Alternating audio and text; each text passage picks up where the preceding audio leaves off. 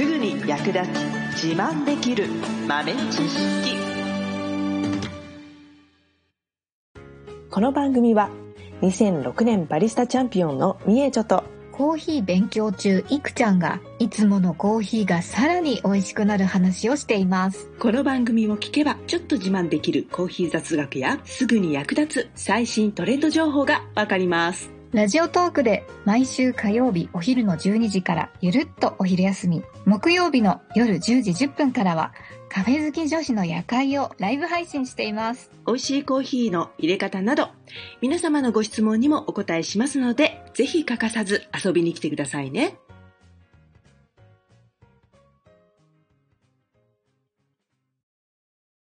みえちょ先生。はい。聞いてください何でしょよくううん。コーヒーの味でうん。コクがあるとか言うじゃないですか。うん。言いますね。そのコクってうん。なんだろうと思ったらうん。眠れなくなっちゃって。コーヒー飲まずに眠れない方法があった。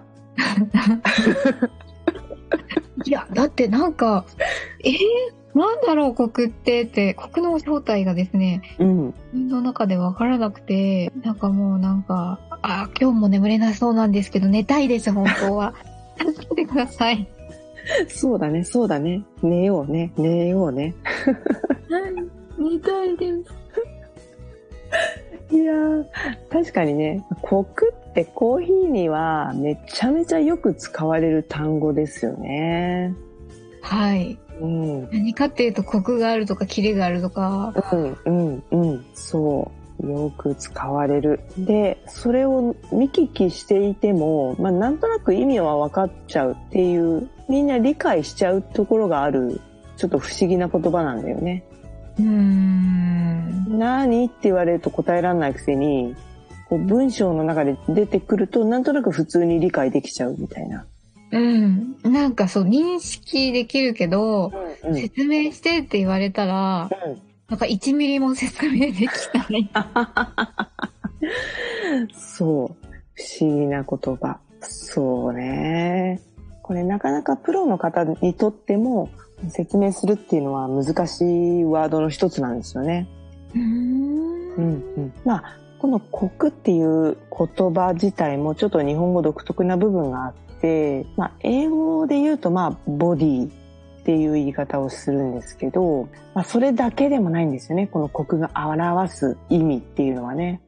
うんうんうんまあ、単純にボディっていう部分だけを切り取ってみると、えー重さということになります。重さ液体の重さということなんですけども、まうんあ、あのー、物理的なね、何グラムっていう重さではなくて、こう、肌に感じるというか、うん。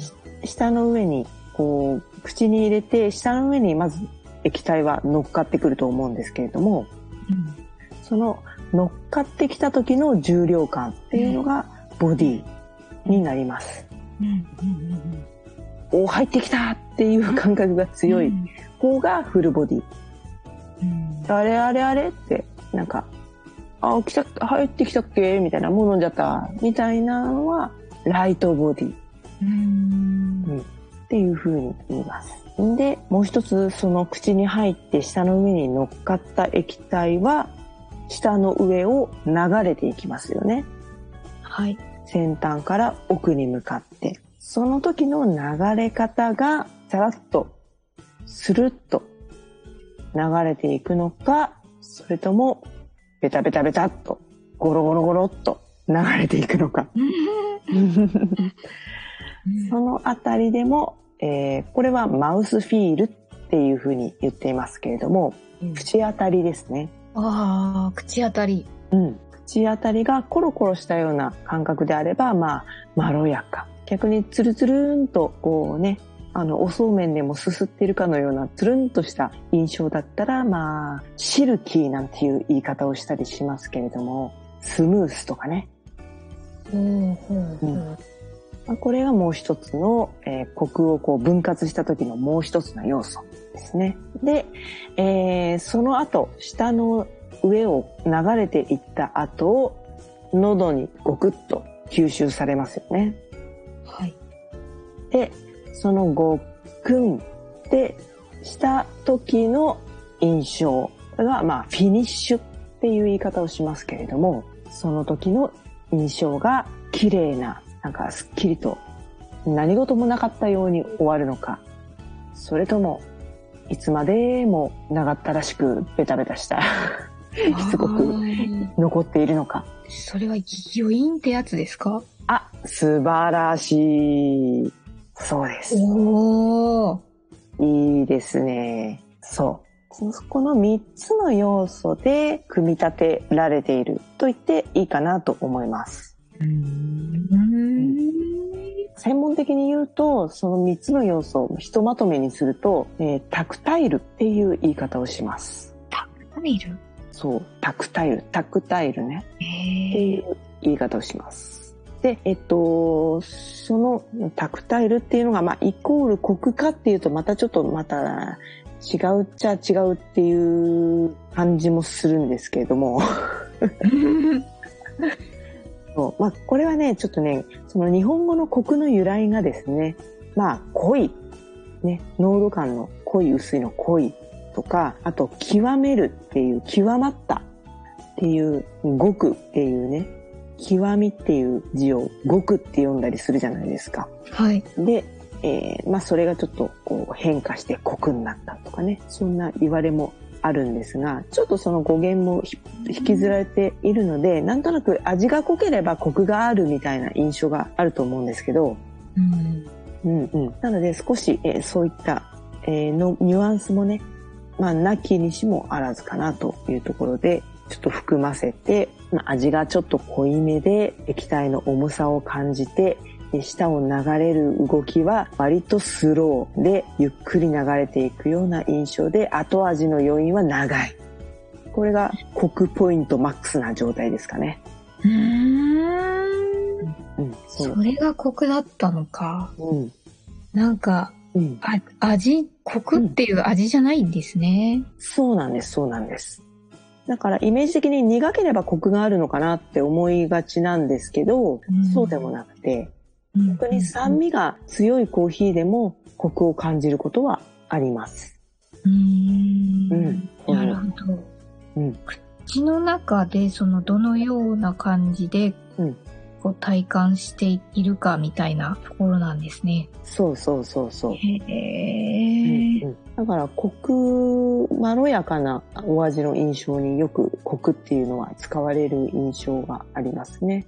うんで、コクと綺麗なんつったらちょっと、こう、どっちやねんっていう気持ちも芽生えるんですが、うん まあ前半はコクがあって、まあ口に入れた時はちょっと重ため、ゆっくり流れる。でも飲んだ後の余韻はスッキリしてる。みたいなところがコクと綺麗みたいな。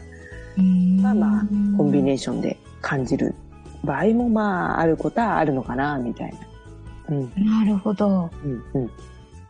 そう。なので、その分割してね、考える。で、まあそれを総合したものが、コクということになりますね。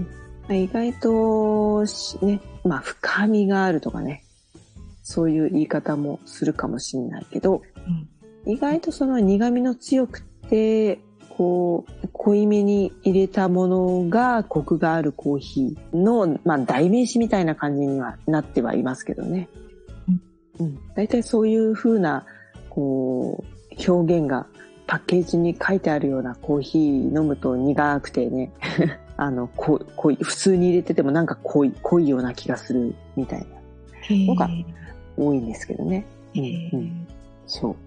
で、まあ、一概にそういうコーヒーだけがコクがあるコーヒーっていうわけではなくてね。まあ、はい入れ方によってもコクが出たりするし、酸味があっても、その酸味の質が、こう、角がなくて、あの、丸みがある。ね。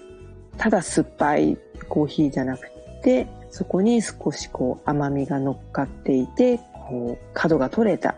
まあ、甘酸っぱいっていうと心地いいかな。まあ、そういったね、えーいろんな味わいの組み合わせによっても感じ方が変わってくるので、うん。まあシンプルに、えっ、と、一言で言うのであれば一番あの比率というか比重が高そうなのはボディかなと思います。うん。まあ、ボディイコールコクみたいな感じで、まあ、思っていていただいて、プラスアルファコクっていうと、まあ、後味の余韻だったり、その飲んでる最中の、えー、舌触り、口当たりっていうのも含まれます。という感じで思っていただくと、まあ、説明もつくし、えー、このコーヒーのコクは中くらいかなっていうのもなんかこう自分でね考えながらコーヒー飲めるようになるかなと思います。なるほど。うん、いやーなんか、うん、頭の中ですごくなんか想像がめちゃくちゃつきました。うん、ついた？はい。よかった。寝れそう？寝れそう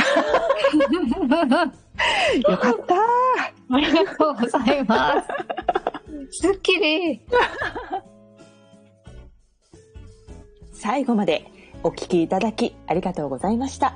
あなたのコーヒーライフに少しでもお役に立てたら嬉しいです。ご質問やツッコミは、ラジオトークで受付中。毎週火曜日お昼12時からゆるっとお昼休み。木曜夜10時10分からカフェ好き女子の夜会をライブ配信しています。ぜひ遊びに来てください。ではまた次回の配信でお会いしましょう。